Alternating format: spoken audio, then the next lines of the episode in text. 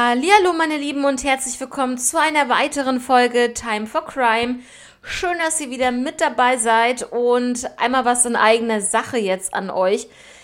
Ähm, Stand heute, es ist Samstag, der 27. Mai. Ich nehme jetzt diese Folge für heute, 20. Juni auf. Und Leute, ich muss euch sagen, ich kotze gerade richtig ab. Ich wollte eigentlich heute mir einen Livestream angucken mit dem letzten Spiel der Bundesliga. Ja, das war heute. Und ich bin gerade richtig, richtig abgefuckt. Ganz einfach. Aber ich habe halt auch unter anderem gehört, ich habe nichts gesehen, gar nichts gesehen. Ich habe auf TikTok geguckt, wie ganz, ganz viele Leute sich das angeguckt haben. Und ich mir denke, äh, wo guckt ihr das? Ehrlich, ich wollte es unbedingt sehen. Ähm, ja, habe ich leider nicht. Habe immer nur Live-Ticker gucken können. Ja. Ähm, ich finde es unfassbar, aber ich muss auch ganz ehrlich sagen, wer sich das aus der Hand nehmen lässt, ist selber schuld. Ich bin ganz ehrlich mit euch, ich bin, ich gucke keine Bundesliga. Ich habe früher ähm, als Kind, Jugendlich, wie auch immer, habe ich gerne Fußball geguckt. Ich mag auch Fußball, aber ich verfolge es nicht so. Und dass mir jetzt mein Arbeitskollege erzählt hat, dass Bayern seit zehn Jahren den Titel jedes Jahr gewonnen hat, das habe ich schon wirklich erstaunt, weil ich, ich habe es mal gehört, Bayern hier, Bayern da. Und ich kann es auch nicht mehr hören, muss ich euch ganz ehrlich sagen. Nur mal jetzt einmal so äh, im Vorfeld. Ähm, aber ja, es ist mir unbegreiflich, ähm, wie man sowas aus der Hand geben kann. Ich habe nur gehört, dass Dortmund wirklich sehr schwach gespielt hat, sogar einen Elfmeter versammelt hat. Mm, ja, für mich, meines Erachtens, haben es beide Mannschaften nicht verdient. Also Bayern sowieso nicht, weil ich war noch nie Bayern-Fan. Ich kann dass die Leute, also ich kann es einfach nicht. Kann ich nicht ab. Sorry. Ähm, der einzig Vernünftige, den ich voll sympathisch finde, ist ja wirklich Thomas Müller. Wunderbar. Ähm, es liegt jetzt auch nicht an irgendwie irgendwelchen Spielern oder so, aber einfach an, diese, über, an dieser Überheblichkeit. Ich bin mit dieser Überheblichkeit der, des FC Bayern aufgewachsen und es wurde von, für mich von Jahr zu Jahr schlimmer mit anzusehen. Und ähm, es wäre mal wirklich, wirklich, wirklich an der Zeit, dass die einfach nur einen Arschtritt bekommen. Ich habe, wie gesagt, äh, so ein bisschen mitbekommen, dass die halt so in der letzten Zeit viel verloren haben. Aber ja, Leute, wenn es um die Wurst geht, ne, um die Wurst, um die Weißwurst, dann äh, schaffen sie es doch immer wieder, ne? Ich war, also ich war gerade so abgefuckt, Leute dass ich, dass mir fast die Tränen gekommen sind, weil mich das so ärgert, ne? Aber okay, wie gesagt, dann hat es Dortmund dann in dem Moment ja auch nicht verdient, wenn sie sich nicht so anstrengend äh, angestrengt haben, um dann ja Meister zu werden. So Leute, das war jetzt schon fast wieder ja, viel zu viel Einleitung davon, aber ich musste das jetzt loswerden, weil ich hier alleine sitze und ich das einfach aussprechen muss gerade. Und ich hatte sowieso vor, das jetzt aufzunehmen oder auch noch die nächste Folge, nicht nur diese Folge, auch die für die, ähm, die kommende Folge wollte ich jetzt ähm, komplett heute Abend aufnehmen. Beziehungsweise, ja, es ist jetzt halb sechs abends. Wie gesagt, Spiel ist jetzt aus. Und ja, kommen wir aber mal zum Text für heute, warum ihr überhaupt eingeschaltet habt. Ich freue mich. Und zwar geht es heute wieder um natürlich, ihr wisst, True Crime. Und ja, ich habe heute einen Fall dabei und zwar nur einen. Ich ähm, wusste am Anfang nicht, dass der wirklich sehr komplex ist und deswegen habe ich mich ähm, dazu entschieden, dass ihr heute wirklich nur diesen Fall, diesen vermissten Fall von mir hört, weil er wirklich sehr extrem, also wirklich extrem lang geworden ist und ähm, es da wirklich ein paar Informationen mehr dazu gibt. Dann würde ich etwas sagen, wir starten sofort in diesem Fall. Ich hoffe, ihr seid mir nicht böse, dass ich euch jetzt wegen Fußball vollgequatscht habe, aber sorry, ich muss das jetzt loswerden. Ähm, ansonsten äh, starten wir natürlich sofort in den Fall für heute.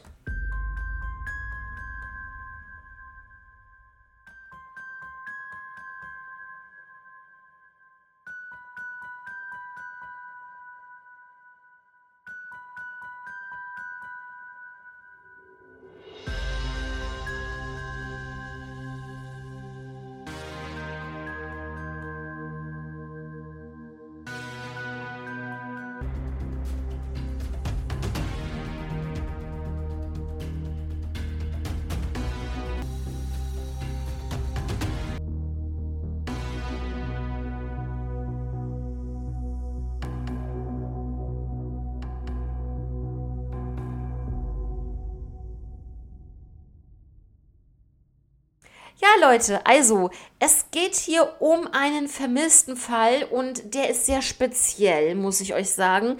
Es geht hier nämlich um drei Personen, die auf einmal vermisst wurden oder vermisst werden. Und zwar geschieht das Ganze im Jahr 1999. Ähm, und zwar wird dort einmal Paul Carroll Skibber vermisst, zusammen mit seiner Tochter Sarah Ariel Skibber und seinen Angestellten Lorenzo Deshawn Shivers. Und ja, jetzt würde ich einfach mal euch ein bisschen so über die Person erzählen und ähm, was sie so gemacht haben, auch beruflich und so weiter, dass ihr so eine Vorstellung habt. Und dann kommen wir natürlich nachher zu dem Ganzen, was da genau vorgefallen ist. Kommen wir einfach erstmal zu dem Vater, zu Paul. Paul Skibber wurde am 23. Februar 1960 in Canterville, Minnesota geboren. Er ging an die Waysetter High School und sein Vater war Polizist, aber Paul war eher so ein bisschen auf der anderen Seite. Also, ich sag mal so, er war ein Unruhestifter, wenn man das so sagen darf. Er wurde sogar mal angeklagt wegen Drogenbesitzes und einem verpassten Gerichtstermin.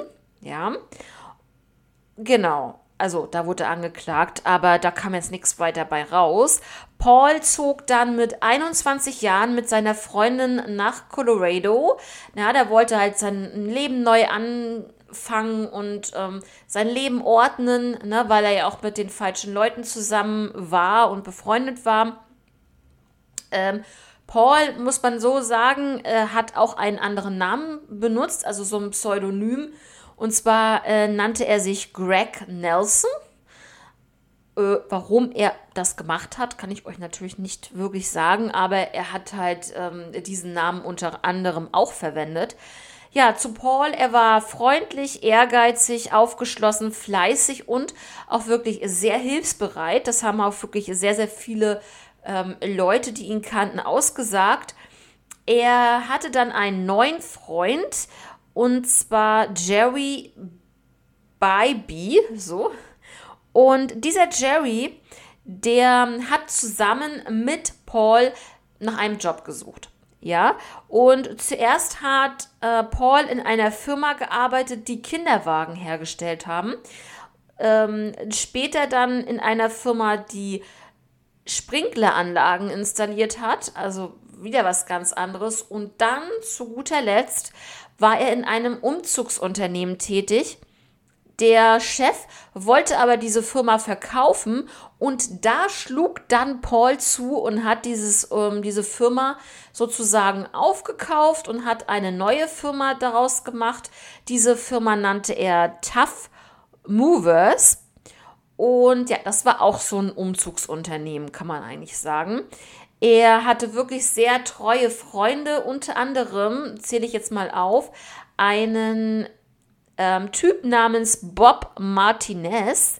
Der war alkoholabhängig und musste dann ähm, in eine Reha-Klinik gehen, um natürlich damit ein bisschen ähm, ja, klarzukommen und von dem Alkohol loszukommen, ganz klar.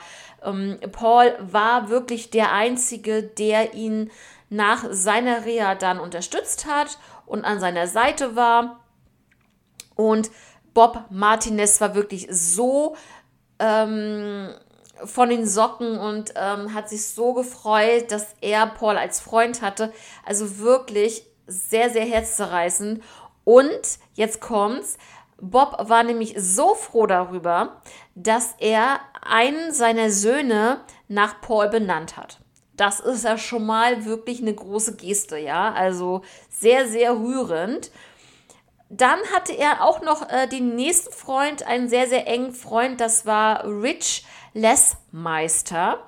Und ähm, seine Frau, also Richs Frau, starb an Krebs. Und ja, da war Paul auch zur Stelle und hat Rich dann halt mit den Kindern geholfen. Also Leute, wenn man das so hört, ist Paul wirklich ein sehr, sehr hilfsbereiter und, ähm, wie sagt man, uneigennütziger Mensch, ja, also dass er dann wirklich auch auf andere guckt und denen hilft, finde ich wirklich sehr, sehr gut, klar. Er hatte aber trotzdem immer mal wieder Anzeigen am Hals, ja. Und zwar in den Jahren 88, 90, 91 und 93 kamen immer mal wieder so Anzeigen äh, mit ins Spiel. Und äh, ja, auf jeden Fall lernte Paul dann Michelle kennen. Michelle heiratete er dann auch und am 27. Juli 1989 kam ihre Tochter Sarah Ariel Skibber zur Welt. Und ähm, ja, kurz nach der Geburt äh, trennten sich aber Paul und Michelle. Und Michelle zog mit der Tochter Sarah dann ungefähr 100 Meilen entfernt weg. Ja, sie haben sich natürlich dann zum Glück so ein bisschen geeinigt, wann Paul dann ähm, kleine Sarah sehen konnte. Und zwar jedes zweite Wochenende, jeden Mittwoch und in den Sommerferien. Und es war wirklich eine herzzerreißende und mega tolle Vater-Tochter-Beziehung zwischen den beiden. Sie ging Skifahren, Snowboarden, Inlineskaten und auch campen. Also waren viel in der Natur unterwegs und ja, also er liebte seine Tochter abgöttisch. Also für ihn war seine Tochter echt alles. Ja, Paul lebte mit seiner Mutter zusammen und dann irgendwie hat dann sein Freund, von dem ich vorhin schon erzählt habe, Jerry Bybee, ja, also Jerry, der stellte Paul dann Theresa vor. Theresa war zehn Jahre jünger als Paul und hatte Arthritis in den Beinen, war also so ein bisschen, sag ich jetzt einfach mal, angeschlagen. Ähm, Theresa hat dann eine Invalidenrente bekommen und Sozialhilfe und ja, ich sag mal so, Sie hat nicht viel getan. Sie hat wirklich den ganzen Tag gelegen und geschlafen. Und ja, das war alles so ein bisschen komisch mit ihr, wenn ich das mal so sagen darf. 1998 gab es dann die Trennung. Also es war so eine On-Off-Beziehung zwischen den beiden, also zwischen Paul und Theresa. Nach der Trennung waren sie noch eine Nacht mal zusammen und dann sagte Theresa Paul, dass sie schwanger von ihm wäre.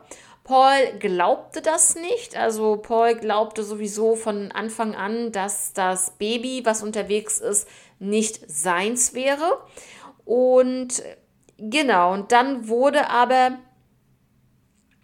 ähm, sein Sohn Paul Roger Skibber geboren. Und ähm, ja, in dem Moment durfte Theresa dann auch im Haus leben. Also das heißt, in dem Moment, dass in diesem Haus Paul lebte, seine Mutter, Theresa und das Baby, Paul Roger. Und ähm, genau, also wie gesagt, sie hat sich auch um das Kind und auch teilweise, wenn jetzt zum Beispiel Sarah zu Besuch war, hat sie sich auch um Sarah nicht richtig gekümmert und auch um das Baby nicht richtig. Also sie ging dann, also wenn sie nicht den ganzen Tag rumlag und geschlafen hat und sich gar nicht um die Kinder gekümmert hat, dann äh, war sie gerne feiern und genau, ja, war sie gerne feiern. Also entweder feiern, sie lag im Bett ja, Leute, dann kam der Freitag, Freitag, 5. Februar 1999. Da rief Paul seine Mutter in Minnesota an.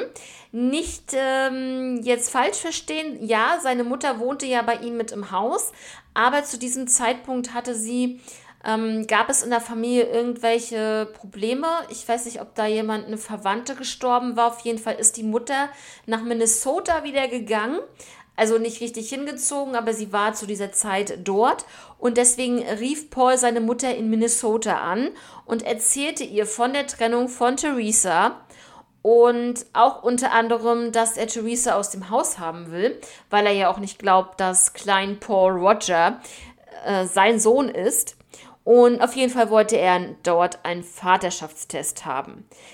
Dann war Samstag, der 6. Februar 1999. Sein Freund Jerry wollte für den nächsten Tag seine Schicht tauschen. Man muss dazu sagen, ja, ihr habt richtig gehört, am nächsten Tag. Nächster Tag wäre Sonntag. Ja, auch am Sonntag haben sie teilweise gearbeitet. Und Jerry hatte irgendwas vor und hat Paul gefragt, können wir nicht da irgendwas machen, dass ich am Sonntag frei habe? Und ähm, er meinte so, ja, das kriegen wir schon hin. Das heißt also, Jerry fällt komplett raus, am Sonntag zu arbeiten. Das ist jetzt erstmal wichtig zu wissen für euch. Dann kam nämlich dieser Sonntag und das war was ganz Spezielles, denn Sonntag, der 7. Februar 99, war nämlich Paul, der mittlerweile 38 Jahre alt war, Sarah, die neun Jahre alt war, und äh, sein Mitarbeiter Lorenzo Shivers, 36 Jahre alt, begannen den Arbeitstag um 8.30 Uhr. Ja, also er nahm Sarah mit und äh, ja, die haben dann einfach ganz normal den Arbeitstag verbracht. Start 8.30 Uhr und ungefähr um 18.15 Uhr sind sie dann wieder auf den Hof der Firma gefahren. Sieben Minuten später um 18.22 Uhr, das ist definitiv sicher, hat Sarah dann eine Verwandte angerufen. Definitiv, die hat das bestätigt, dass um 18.22 Uhr Sarah bei ihr angerufen hat, dass sie sich unterhalten haben. Danach gibt es kein Lebenszeichen mehr von allen dreien. Ja, und das ist wirklich sehr, sehr, sehr, sehr komisch. Also es ist, finde ich, ich finde diesen Fall auch sehr, sehr creepy, sehr mysteriös, weil es kommt ja noch ganz anders nachher. Also ähm, das geht noch weiter. Wie ich ja gesagt habe, das ist ein sehr langer Fall. Ein Tag später, am Montag, den 8. Februar 99, kam Jerry dann zur Arbeit. Ja, wie gesagt, Sonntag wollte er ja frei haben. Jetzt ist es Montag, jetzt fängt er ganz normal an. Ungefähr zwischen 9.30 Uhr und 10 Uhr ist er dann auf das Gelände gekommen und er fand keine der beiden Männer vor. Und ähm, das war schon für ihn erstmal ein bisschen komisch. Dachte so, gut, ich warte jetzt noch so ein bisschen. Aber es kam einfach keiner. Es ähm, meldete sich keiner, es kam keiner vorbei. Und ja, es war wirklich sozusagen, ich will mir das gar nicht vorstellen, so richtig Totenstille da auf diesem äh, Firmengelände. Und äh, das für einen Montag auch. Sehr, sehr komisch. Was aber auch noch komisch ist, denn Jerry bemerkte unter anderem, dass das Tor verschlossen war und verriegelt. Das heißt, das Schloss war neu, das Schloss war ausgetauscht. Und er wusste, dass Paul das des Öfteren schon gemacht hat, dass er die Schlösser immer mal wieder ausgetauscht hat. Ähm, deswegen fanden das jetzt nicht so komisch. Genau. Dann, das, die nächste Kuriosität ist der Umzugswagen. Stand dann ein bestimmter Umzugswagen auf dem Gelände und äh, Paul ist sonst immer so gewissenhaft, der möchte den immer gleich geparkt haben. Das heißt, dass er immer rückwärts eingeparkt wird. Und jetzt stand, also auch natürlich äh, gerade, ganz klar, ne, brauchen wir nicht drüber reden, auch gerade und rückwärts eingeparkt. Aber dieses Mal ist Jerry halt aufgefallen, dass dieser Umzugswagen vorwärts eingeparkt war, in dieser äh, speziellen Parklücke halt, und schief. So, und das, das ist schon wieder sowas, wo er, wo er sich gesagt hat, da stimmt irgendwas nicht, weil das ist nicht Paul. Paul ist zu gewissenhaft, der möchte das so und so und so haben. Und dann steht der Umzugswagen falsch und dann noch schief. Das war schon ein bisschen eigenartig. Aber dadurch, dass Paul und Sarah nicht nach Hause kamen, hat dann Michelle, also die Mutter von Sarah, ja, hat dann ähm, die Polizei angerufen und die Polizei informiert und ähm, ja, sie sagte natürlich auch, weil sie so die Vermutung hatte, dass Paul mit Sarah einfach durchgebrannt ist, dass er sie einfach geschnappt hat und mit ihr einfach davongefahren ist, ähm, einfach abgehauen ist, weil ähm, sie hatte vor, mit Sarah nach Oregon zu ziehen. Und ähm, das wusste Paul wohl auch schon. Sie hatte schon mit ihm geredet. Und natürlich ist das ein Schlag ins Gesicht, weil du kannst deine Firma ja nicht einfach verlassen. Du kannst ja nicht, sicherlich, viele würden sich sagen, ja, komm, ist egal, für mein Kind gehe ich auch dahin und baue mir da was Neues auf. Aber es ist halt, ich denke auch in den USA halt wirklich sehr, sehr schwierig, dann einfach irgendwo wieder so ein gleiches Unternehmen aufzubauen, ähm, was die gleiche Reichweite und ähm, ja, ihr wisst, was ich meine, ne? Also, dass man dann auch so viele Kunden dann nachher gewinnt und so weiter. Das, äh, dass man da auch von null anfängt, ist ja ganz klar. Und dass sie vielleicht, also sie hat halt gedacht, dass Paul, ja, mit Sarah einfach abgehauen ist. So, erstmal bis hier. Das waren jetzt so ein paar Informationen zu Paul und zu seinem Leben, damit ihr da eine Vorstellung habt. Aber es gibt hier auch noch eine dritte Person hier, die verschwunden ist. Genau, und das ist Lorenzo Deshawn Shivers.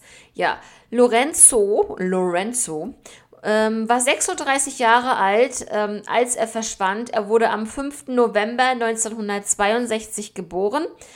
Und jetzt kommt es. Es hat eigentlich alles, alles irgendwie miteinander zu tun.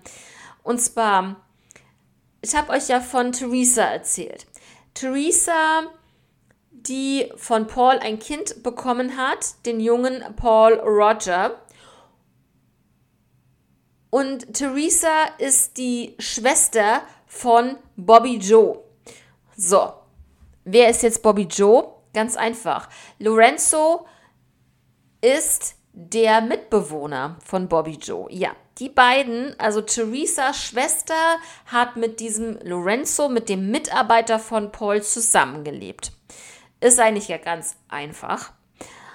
Und äh, ja, Lorenzo hatte zwei Kinder mit seiner Ex-Frau Misha. Also die beiden hatten eine gute Beziehung zusammen, immer noch. Und genau, er ist einfach nicht der Typ, der einfach so verschwindet. Wenn, dann hätte er irgendetwas gesagt. Ähm, geht Misha jedenfalls davon aus. So, ähm, seine Ex-Frau fragte bei der Mitbewohnung, also bei äh, Bobby Joe, nach, ähm, ja, wo er denn ist und ähm, ob er irgendwas gesagt hat, ob er, ne, wo er hinfährt oder ähnliches. Und jetzt kommt es ganz gruselig, finde ich. Denn ich ähm, sag euch jetzt mal, was diese Bobby Joe, die Mitbewohnerin von Lorenzo, zu der Ex-Frau Misha gesagt hat. Ich weiß, dass er nicht mehr nach Hause kommt. Ich weiß, dass ihm etwas Schreckliches zugestoßen ist. Zitat Ende. Und wenn du das hörst, boah Leute, wie kommt sie dazu, dass sie sagt, sie weiß es, dass es so ist? Sie weiß es. Ne? Das sagt man, wenn man es weiß. Also ganz ehrlich, man sagt ja so nochmal, ich vermute, da ist irgendwas passiert. Ne? Dann sagt man ja, ich vermute. Aber dieses ich weiß, er kommt nicht mehr nach Hause und ich weiß, es ist ihm was Schreckliches passiert. Woher will sie das wissen, wenn sie da nicht involviert ist in diesem Fall? Das bedeutet für mich Schlussfolgerung darauf, daraus, sie ist involviert in diesem Fall. Ja, aber das erstmal beiseite. Ähm, Genau, und was jetzt noch kommt, ist genauso dämlich, muss ich ganz ehrlich sagen. Also wie gesagt, Lorenzos äh, Ex-Frau Misha fuhr dann mit ihrem Sohn Josh zu dem Haus, ähm, wo die beiden ja zusammen gewohnt haben, also diese Bobby Joe und Lorenzo. Und sie wollte halt die Sachen von Josh abholen, weil natürlich da ist klar, bei seinem Vater da sind ja auch noch ein paar Sachen, ein paar Spielsachen oder auch Kleidung und so weiter. Und sie wollte die Sachen abholen. Und was hat Bobby Joe gemacht? Die hat alle Sachen von diesem Jungen in Kisten schon verpackt und vor die Haustür gestellt. Da denke ich mir doch so, Wie kommt sie dazu? Natürlich ist das dann äh, sozusagen ihre Wohnung, ihr Haus oder wie auch immer. Und, ähm, aber wie respektlos ist das bitte? Also ich finde das respektlos. Ich meine, vielleicht, wenn, wenn man das jetzt so sieht, sie wollte vielleicht was Gutes tun und die Sachen schon mal zusammensammeln oder so. Okay, aber dann, dann stelle ich sie doch einfach an den Flur oder so aber doch nicht direkt vor der Tür, so als ungefähr so, ja, äh, ist mir scheißegal, was mit, euer, mit, mit den Sachen passiert. Es kann ja jemand vorbeikommen äh, und die einfach nehmen. Ist mir doch egal. So kommt das rüber. Das ist für mich respektlos. Was meint ihr? Schreibt es mir auch gerne ähm, in die Kommentare und so weiter. Oder schreibt mir gerne Nachrichten. Also ich fand es unmöglich eigentlich von dieser äh, Bobby Joe das ähm, so zu handhaben. Also ja, also nicht schön auf jeden Fall. Ja, drei Tage nach dem Verschwinden überprüfte die Polizei dann endlich das Firmengrundstück. Ja, und das ist, das ist jetzt wirklich, also ich will jetzt nicht wieder irgendwie laut werden. Ich versuche ganz ruhig zu bleiben, weil ich rege mich nämlich heute schon den ganzen Tag auf. Das ist heute so ein Aufregungstag. Es ist einfach so. Also, die Polizei hat wirklich überhaupt kein Interesse dran gehabt, muss ich euch wirklich sagen. In diesem Fall war es wirklich ganz furchtbar. Und nach drei Tagen dann erst auf das Firmengelände zu gehen, noch nicht mal irgendwie den Gedanken zu haben, dass was passiert sein könnte. Nein, natürlich hat die Polizei, war, war die Polizei voreingenommen und hat sich gedacht, ach, Paul hat seine Tochter Sarah genommen und ist mit der abgehauen, weil seine Frau mit der Tochter wegziehen wollte. Fertig. Aber wie, wie passt Lorenzo damit rein? Das hat, konnte die Polizei natürlich gar nicht sagen dazu, weil er hat seine Familie gehabt, er hat seine Kinder geliebt. Warum sollte er einfach freiwillig dann abhauen? So ungefähr.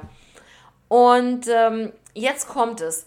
Und zwar Jerry, ähm, der hat den ersten Rundgang mit der Polizei gemacht und ähm, ja, hat einfach gesagt, es war eine bescheidene Polizeiarbeit. Ähm, das hat er so noch nie erlebt, beziehungsweise, naja, wenn man im Fernsehen, also ne, wenn man das vom Fernsehen her nimmt, dann, ähm, ja, wie soll ich sagen, ähm, hat man ja schon eine gewisse Vorstellung, wie sowas ähm, ablaufen könnte. Und er meinte so, das hat er so noch nie gesehen.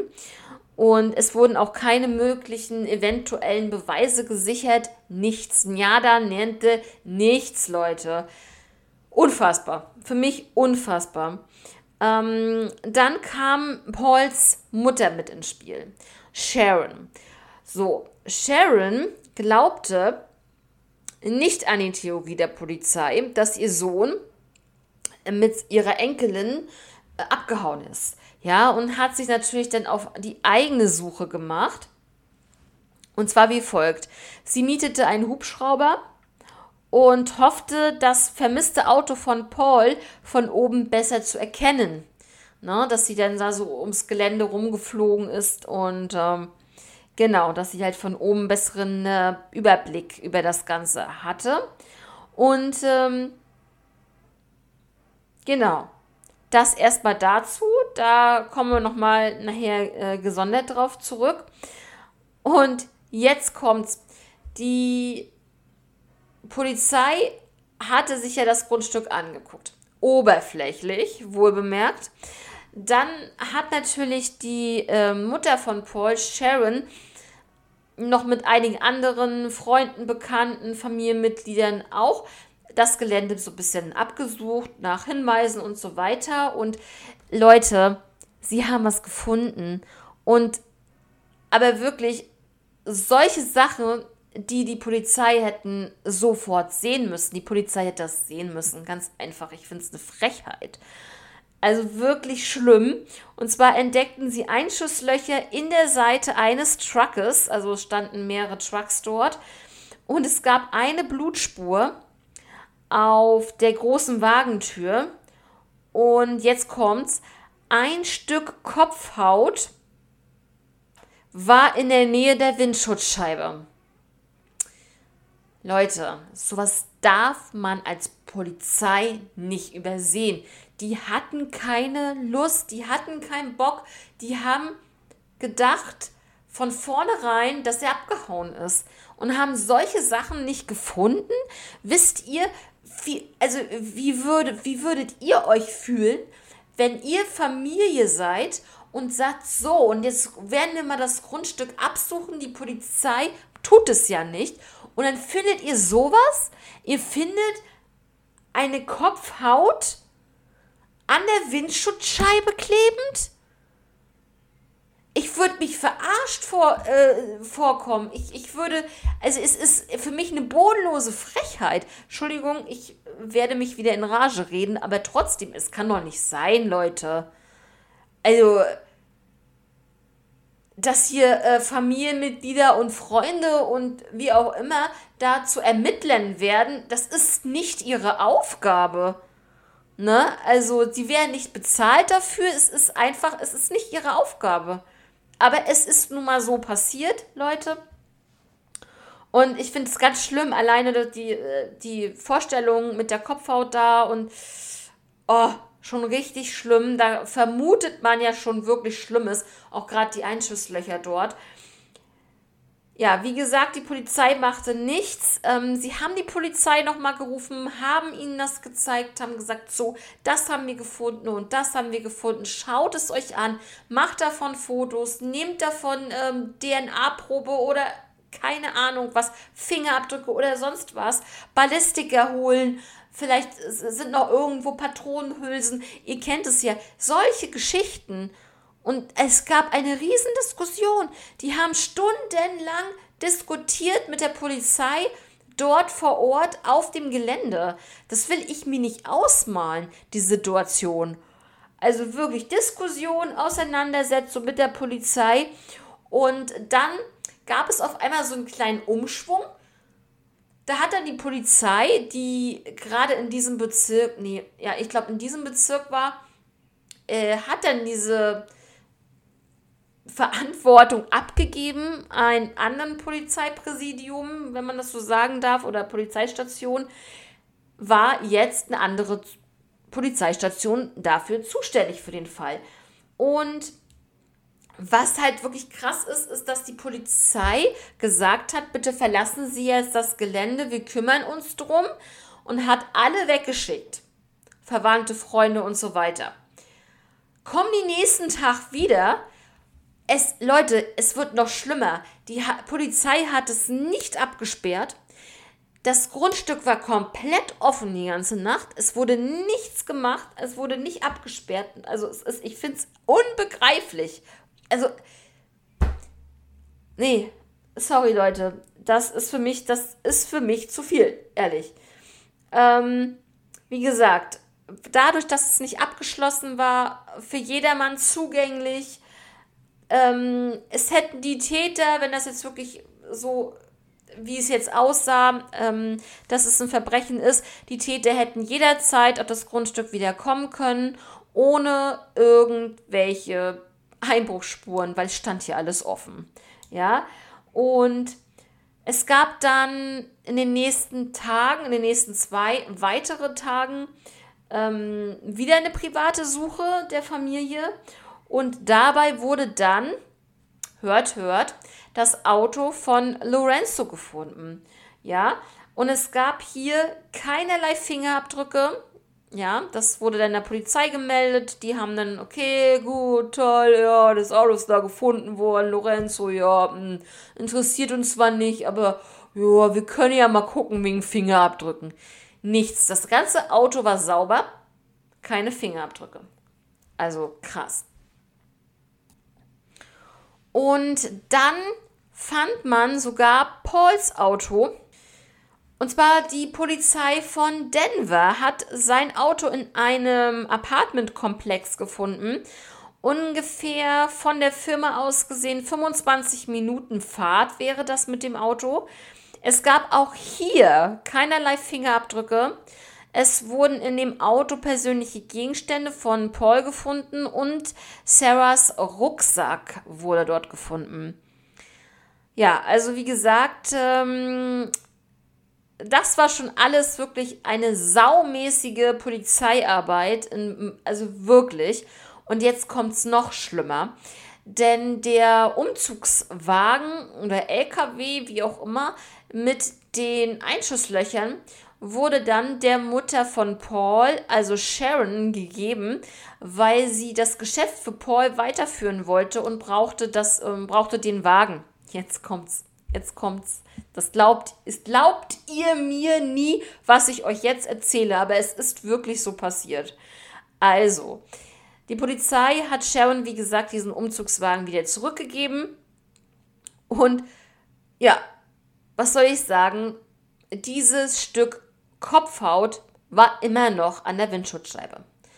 Und dann denke ich mir so, what the fuck is going on in your mind?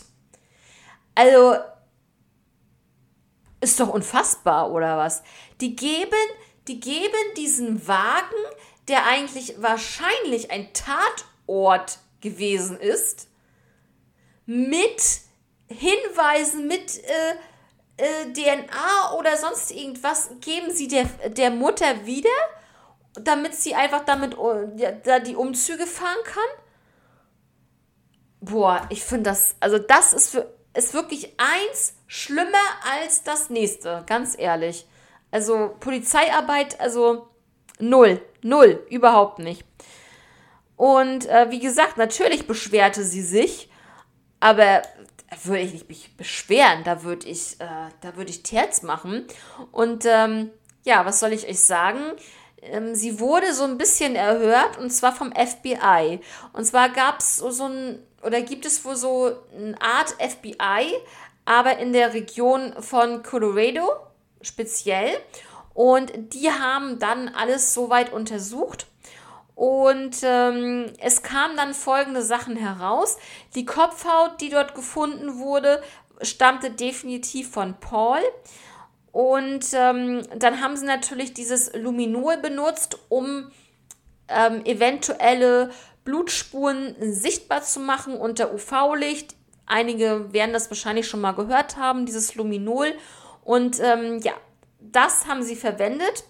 Und es war wirklich im Lastwagen, im Umzugswagen, alles voller Blut.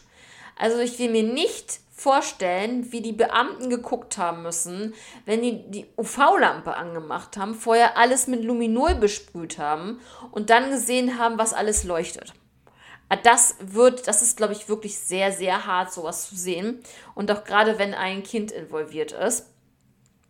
Und äh, ja, dann hat man halt auch hier die Blutspuren dann festgestellt, das ist definitiv das Blut gewesen von Paul und von Sarah. Und Sarah, Leute. Und ja, das ähm, Gelände wurde weiterhin auch noch untersucht. Und zwar in der Nähe des ähm, Umzugswagens war eine weitere Blutlache gefunden worden, die man angeblich vorher nicht gesehen hat. Ja, auch dieses Blut war wieder von Paul und von Sarah zusammen. Und diese ganze Menge, die man dort draußen gefunden hat auf dem Boden und im Fahrzeug, das war einfach viel zu viel Blut, auch für zwei Personen, dass man davon ausgehen kann, dass die beiden leider tödliche Verletzungen erlitten haben müssen. Und es wird vermutet, folgende Sache, dass das Ganze ein Überfall war und natürlich das Ganze auch mit einer Tötung geendet hat. Und dass man natürlich, weil man ja keine Leichen gefunden hat, den Lastwagen eventuell ähm, aufgrund der äh, Blutspur natürlich, dass man die Leichen dort transportiert hat und ähm, ja, dass man dann wiederum mit diesem Tat Fahrzeug eigentlich wieder zurück auf das Gelände gefahren ist und dementsprechend ähm, den Wagen ja falsch sozusagen eingeparkt hat. Ja, und es gibt auch Zeugen, also Nachbarn, also vom Nachbargrundstück, die gehört haben wollen, wie zwischen 19 und 20 Uhr ein Wagen von dem Hof äh, runterfuhr und dann wohl gegen 0 Uhr wieder zurück war. Na, das ist natürlich ähm, interessant zu wissen und man also ich schätze schon, dass die Täter den Wagen wieder zurückgebracht haben. Und ich finde es bloß ein bisschen eigenartig, warum haben die Täter das gemacht? Das ist ja auch noch so eine Sache. Warum haben sie den Wagen wieder zurückgebracht?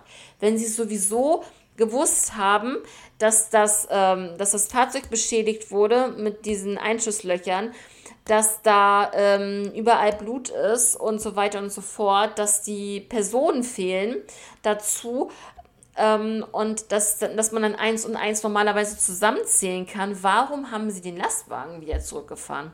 Hm, eure Meinung dazu bitte auch gerne schreiben, freue ich mich.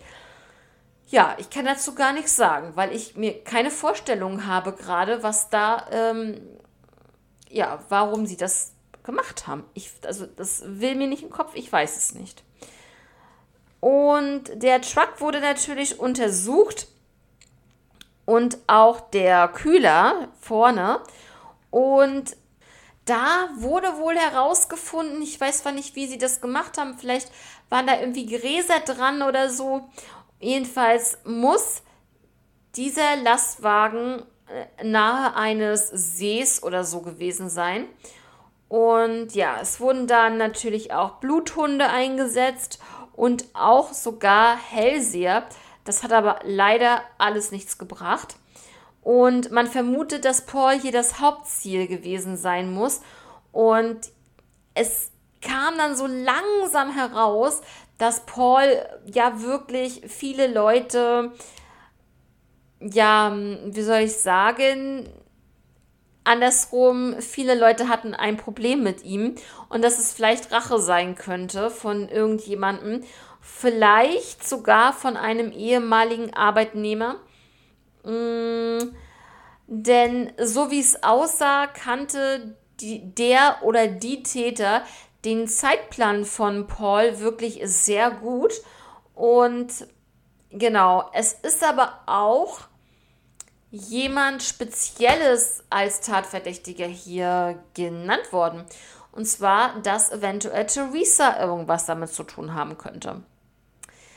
Und das kann ich mir schon vorstellen, weil er wollte Theresa ja aus dem Haus haben und ähm, hatte ja auch an, an der Vaterschaft des Kindes gezweifelt. Und ja, also ja, würde ich einfach mal sagen, sie war da echt so hinter dem Geld her, das würde ich jetzt so sagen, hinter dem Geld her.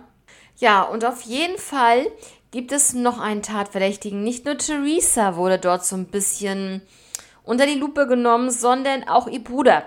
Leute, also wie ich ja vorhin schon gesagt habe, Theresa hatte ja die Schwester und das war Bobby Joe, die hat ja mit Lorenzo, der auch verschwunden ist, zusammengelebt. So, Theresa hat aber nicht nur die Schwester Bobby Joe, sondern auch einen Bruder Tom. Und Tom war ein ehemaliger Arbeitnehmer von Pauls Firma, also von Paul.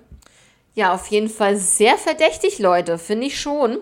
Weil er hat ja auch ein Motiv, ne? Er wurde entlassen. Und kann natürlich sein, dass Theresa ihn auch angestiftet hat, ne? Irgendwas zu tun mit Kumpels oder so, man weiß es nicht. Ja, Theresa und ihr Baby zogen dann im März 1999 aus. Und ein Monat später wollte ähm, Theresa über Pauls Vermögen entscheiden und nicht seine Mutter. Also sie ging äh, vor Gericht und wollte dann halt, ja, sie wollte über das Vermögen einfach äh, entscheiden. Und dadurch, dass die beiden aber nicht verheiratet waren und sie aber trotzdem meinte vor Gericht, ja, wir haben ja äh, so ähnlich wie in einer Ehe gelebt und er, wir wollten ja sowieso heiraten. Das ist wurscht, das ist vollkommen wurscht. Es geht hier ums äh, Rechtliche und das Rechtliche liegt bei der Mutter und nicht bei ihr, denn sie waren nicht verheiratet. So, und dann wurde das abgewiesen und ähm, ja, dann gab es ähm, mal ein Interview mit Theresa, heutzutage dann nicht mehr, aber Damals hat sie es auf jeden Fall gemacht, ein Interview gegeben und die Polizei glaubt, sie tötete alle, beziehungsweise beauftragt, hat äh, Leute beauftragt, dafür alle drei zu töten. Und äh, sie hat einen Lügendetektortest durchgeführt, den hat sie nicht bestanden, was schon mal sehr interessant ist. Sie behauptete auch zu wissen, wer die Morde begangen hat. Und zwar hat das etwas mit der Vermietung der Parkplätze zu tun. Man muss dazu sagen, das Gelände ist halt so, dass dann da auch noch ähm, Parkplätze dazu kommen, die vermietet werden. Ja, so sieht es wohl aus, dass Paul wohl die Parkplätze oder einige an seine Mörder vermietet haben könnte. Es könnte hier um, sich um Drogenhandel handeln und ähm, auch die, diese Autos von diesen Mördern wahrscheinlich, man weiß es nicht genau, könnten abgeschleppt worden sein und dann könnten sie natürlich auch so ein bisschen verärgert äh, worden sein. Ja, und Leute, was soll ich sagen? Also, wie gesagt, Theresa hat in diesem Interview gesagt, sie weiß, wer es war. Und wenn es so ist, dann ist es einfach unbegreiflich, dass sie über 20 Jahre jetzt schon schweigt und einfach nicht mit der Sprache herausrückt. N nur für den Fall, dass sie es wirklich weiß, ja. Hinweise, dass Theresa selbst in der Nacht dort war, gab es sogar. Und zwar Jerry erzählte, sie äh, wäre auf dem Parkplatz gewesen, also beziehungsweise sie hatte das irgendwie mal erwähnt, sie wäre in dieser Nacht auf dem Parkplatz gewesen und er sollte das nicht der Polizei sagen. Ja, ähm, genau. Ihr Motiv hier in diesem Fall ist natürlich Geldgier. Kommen wir jetzt auch noch mal zu dem Tatverdächtigen Tom, Theresas Bruder Tom, der ehemalige Angestellte von Paul. Und zwar nach dem Verschwinden von Paul hat er, gab es eine Konfrontation zwischen Tom und Jerry. Ja, das hört sich jetzt auch komisch an. Fällt mir jetzt gerade auf, aber es war wirklich so. Ähm, und zwar warf Tom Steine auf den Truck von Jerry, als er gerade vorbeifuhr. Und er schrie, du, genau du bist der Nächste. Du bist der Nächste. Zitat Ende. Ja. Ähm, genau. Also er zog dann auch noch, also Tom zog dann auch noch vor Gericht, weil er angeblich noch Geld bekommen sollte, aber das äh, Genau, dort äh, vor Gericht, und das finde ich auch wirklich sehr krass, dass man das vor Gericht tut, dass man jemanden ja droht und das vor Gericht, vor so vielen Zeugen, das wird aufgenommen, das wird äh, notiert und, und, und. Ähm, er drohte der Mutter von Paul, also Sharon, sie zu erschießen. Ja, was soll man dazu sagen? Ja, das meinte Tom dann im Gerichtssaal. Und es gibt auch noch einen anderen Verdächtigen, und zwar Pauls Cousin Herbert. Er war auch ein ehemaliger Angestellter von Paul und er saß ungefähr, also so circa sechs Jahre in Haft und wurde 1998 von ihm gefeuert wegen Diebstahl. Ja, die Ermittler fanden es schon seltsam, wenn man jetzt nochmal auf diese Situation, auf diese Auffindesituation des ähm, Blutes zum Beispiel, also ne, was man da gefunden hat, wenn man da nochmal darauf zurückkommt, ist es halt wirklich so, dass alles, was am Blut gefunden wurde, von Paul oder und Sarah stammte. Aber die Frage ist doch, was ist mit Lorenzo? Was ist mit ihm? Warum wurde er nicht verletzt? Warum ist sein Blut nirgendwo? Und da wurde es schon so ein bisschen laut, ist er ein Opfer? Wurde er vielleicht entführt, mitgenommen, woanders getötet, wie auch immer? Ist er ein Opfer oder ist er Täter? Das finde ich äh, auch sehr, sehr interessant, diese Frage. Und man hat einfach zumindest ein Motiv nicht gefunden bei ihm. Und äh, vielleicht wurde er auch dazu gezwungen, bei der Entsorgung der Leichen zu helfen und wurde dann getötet, also woanders. Ja, Leute, das würde natürlich ganz klar erklären, warum an diesem Tatort, kann man ja schon fast sagen, ähm, kein Blut von Lorenzo war. Ne? Also ich kann mir gut vorstellen, dass das so passiert ist. Oder dass er halt ähm, mitgenommen wurde, vielleicht irgendwie bewusstlos geschlagen wurde und dann einfach rein mit in den Wagen und dann ähm, weg und deswegen kein Blut von ihm irgendwie ähm, da war. Na gut, aber wenn er geschlagen worden wäre und er hätte geblutet, dann hätte er, dann hätte man ja im Wagen was gefunden. Es ist schwierig. Und äh, man geht halt davon aus, dass er wohl auch Opfer ist. Es gibt auch ähm, Alterungsbilder von Sarah. Also wie gesagt, im Normalfall kann Sarah oder können Sarah und Paul das nicht überlebt haben aufgrund der Blutmenge, die gefunden wurde. Aber es trotzdem haben die Ermittler sich rangesetzt und ein ähm, Alterungsbild von Sarah gemacht und zwar wie sie aussieht mit 16 Jahren, 22 Jahren und 28 Jahren.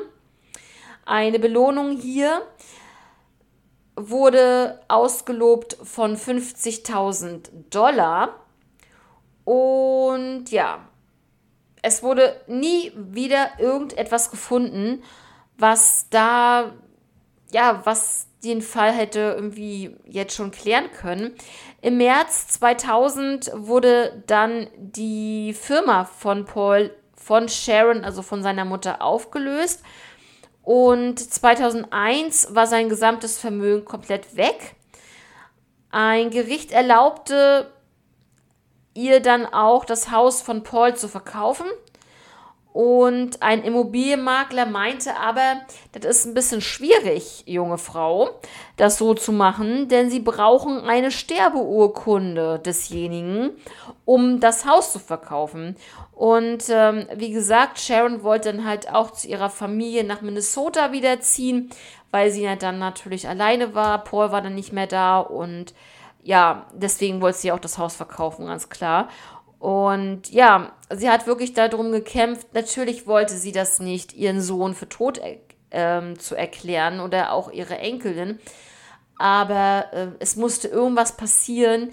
Sie wollte einfach da nicht mehr leben, das Haus verkaufen, wegziehen zu der Familie und ja, da zumindest einen Abschluss finden. Und Ende 2006 hat sie ihn dann endlich für tot erklären lassen, beziehungsweise die ähm, Behörden. Im Mai 2007 wurde dann das Haus verkauft. Und ja, jetzt kommen wir zum Vermögen von Paul. Was ich wirklich schrecklich finde.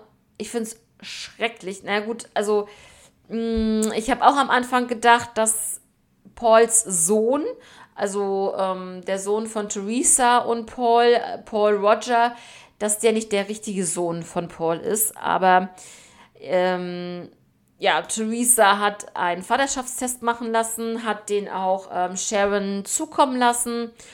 Und ja, angeblich soll er sein Sohn sein.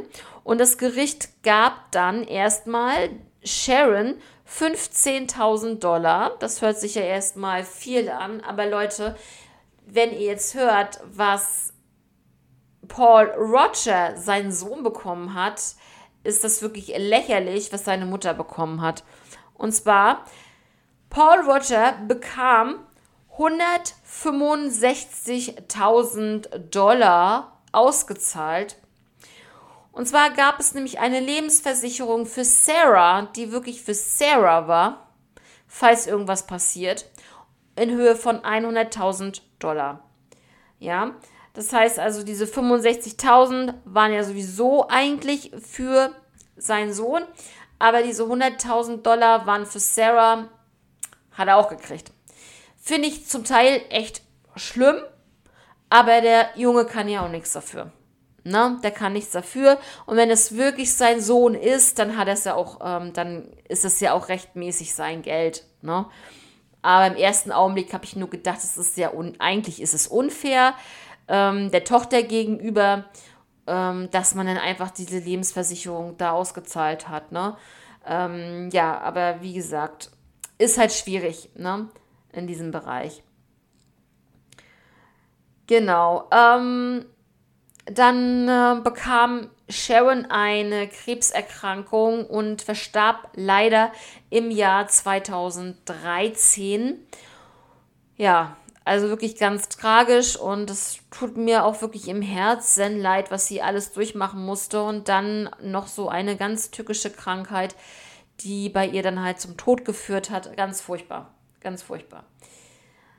Ja, jetzt einmal die Beschreibung der drei so im Kurzformat, ja. Also, Paul beziehungsweise alle werden seit dem 7. Februar 1999 vermisst. Paul war 38, 1,85 Meter, 170 Pfund, braune Haare, blaue Augen, einen Schnurrbart zusammen in Kombination mit einem Bart oder Spitzbart und sein Pseudonym war Greg Nelson. Die Beschreibung von seiner Tochter Sarah, sie war neun Jahre alt, also im Jahr 99, 1,34 Meter und 80 Pfund, blonde Haare, braune Augen. Ähm, sie trug an dem Tag enge Korkenzieherlocken und auch immer einen Zopf und also, also sonst immer einen Zopf so rum. Und sie hatte einen roten Fleck auf dem Nasenrücken. Ja, die Beschreibung von Lorenzo. Er war 36 Jahre alt, Afroamerikaner, 1,77 Meter groß und wog 160 Pfund. Er hatte dementsprechend schwarze Haare und braune Augen. Auch er hatte einen Schnurrbart in Kombination mit einem Bart oder Spitzbart. Ja, aktuell wird in diesem Fall nicht ermittelt. Also wie es dann immer so ist, wären natürlich Hinweise aus der Bevölkerung ganz, ganz wichtig und erwartet, um dort vorwärts zu kommen. Ja, und wie gesagt, mittlerweile sind ja Paul und Sarah für tot erklärt worden. Ähm, was jetzt mit Lorenzo ist, ob seine Familie ihn für tot erklärt hat, das kann ich euch nicht sagen. Das habe ich leider nicht gefunden. Und ja, ich finde das auf jeden Fall wirklich sehr, sehr spannend, diesen Fall. Und mysteriös, spannend, ähm, teilweise bizarr und äh, unbegreiflich, wie die Polizei so, so viele Fehler und eigentlich überhaupt keine Polizeiarbeit geleistet hat und das in so einem Fall, wo drei Menschen vermisst werden und einfach davon ausgehen, dass die einfach abgehauen sind. Du kannst nicht immer davon ausgehen, dass die abgehauen sind. Ne? Also, und auch gerade, ich, ich verstehe es zum Beispiel nicht. Also, natürlich kann ich äh, die Polizei teilweise verstehen, wenn jetzt ähm, die Verwandten auf eigene Faust irgendwie ermitteln und dann da auf dem Grundstück irgendwas finden, sie dann anrufen und sagen, kommen Sie mal her, wir haben was gefunden, dass man sich so ein bisschen als Polizei übergangen führt. Aber Leute, wenn man kein Interesse an diesem Fall zeigt, dann muss man als Familie zusammenhalten und dann geht man als Familie, als Ermittler in diesem Fall und sucht nach solchen Beweisen und ähm, Hinweisen vor allen Dingen. Ja, was soll ich sagen? Ähm, ich hätte gerne auch gewusst, ob man irgendwelche Patronenhülsen gefunden hat. Ob man da, äh, wenn sowas gefunden wurde, ob man da natürlich gleich sagen konnte, oder das, da kann man wahrscheinlich auch, zu welcher Waffe das gehört. Ne? Ähm, das ähm, würde mich sehr interessieren. Aber leider habe ich das nicht rausgefunden. Und ähm, hoffe, ich hoffe sehr, dass es echt nur aufgeklärt wird, weil wie gesagt, 1999 ist schon sehr, sehr lange her. Und ja, für mich sehr, sehr unfassbar, was da passiert ist. Und einfach drei Menschen, die verschwunden sind. Und Leute, ich finde es einfach so creepy, dass von Lorenzo nichts, nichts gefunden wurde. Gar nichts. Ne? Ich meine, wenn jetzt diese Spuren nicht wären mit dem Blut und sie hätten jetzt diese Untersuchung nicht gemacht, dann hätte ich auch gedacht, dass alle drei verschwunden sind. Obwohl, was hat Lorenzo damit zu tun, ne? Aber jetzt, wo sie dann halt ähm, Paul und Sarahs ähm, Blut gefunden haben, da ist natürlich ganz klar, dass die verstorben sind. Das, ich glaube da nicht mehr dran, dass die am Leben sind. Was meint ihr? Also, wie fandet ihr den Fall? Fandet ihr ihn interessant? Und ähm, diskutiert doch einfach gerne mit mir zusammen über diesen Fall. Ja, Leute, dann sind wir jetzt am Ende. Ich weiß jetzt nicht, wie lange der Fall geworden ist. Ich habe ein bisschen ge mehr gequatscht als sonst, glaube ich, aber macht nichts. Ich freue mich auf jeden Fall immer, wenn ich mit euch quatschen kann über ja, diese Fälle allgemein. Und ich fand den Fall wirklich mega und dachte mir, so ein langer Fall, dann gibt es halt heute nur einen Fall, damit das nicht Überlänge hat. Und dann wünsche ich euch jetzt auf jeden Fall eine schöne Woche. Wenn ihr möchtet, dann schaltet doch auch meinen zweiten Podcast ein. Crime for Life ist jeden Samstag äh, online. Ja, also jeden Samstag gibt es da noch eine zusätzliche Folge, falls ihr Bock drauf habt. Eine dritte Folge in der Woche True Crime zu hören. Und genau, mit der lieben Denise mache ich das. Falls ihr da noch nicht reingehört habt, würde ich mich sehr freuen, wenn ihr da auch mal reinschaut und äh, uns da vielleicht auch unterstützt. Genauso wie ihr mich hier unterstützt, würde ich mich sehr freuen. Ansonsten wünsche ich euch jetzt eine schöne Woche noch. Wir hören uns am Freitag. Passt alle auf euch auf, bleibt gesund und bis dahin. Ciao.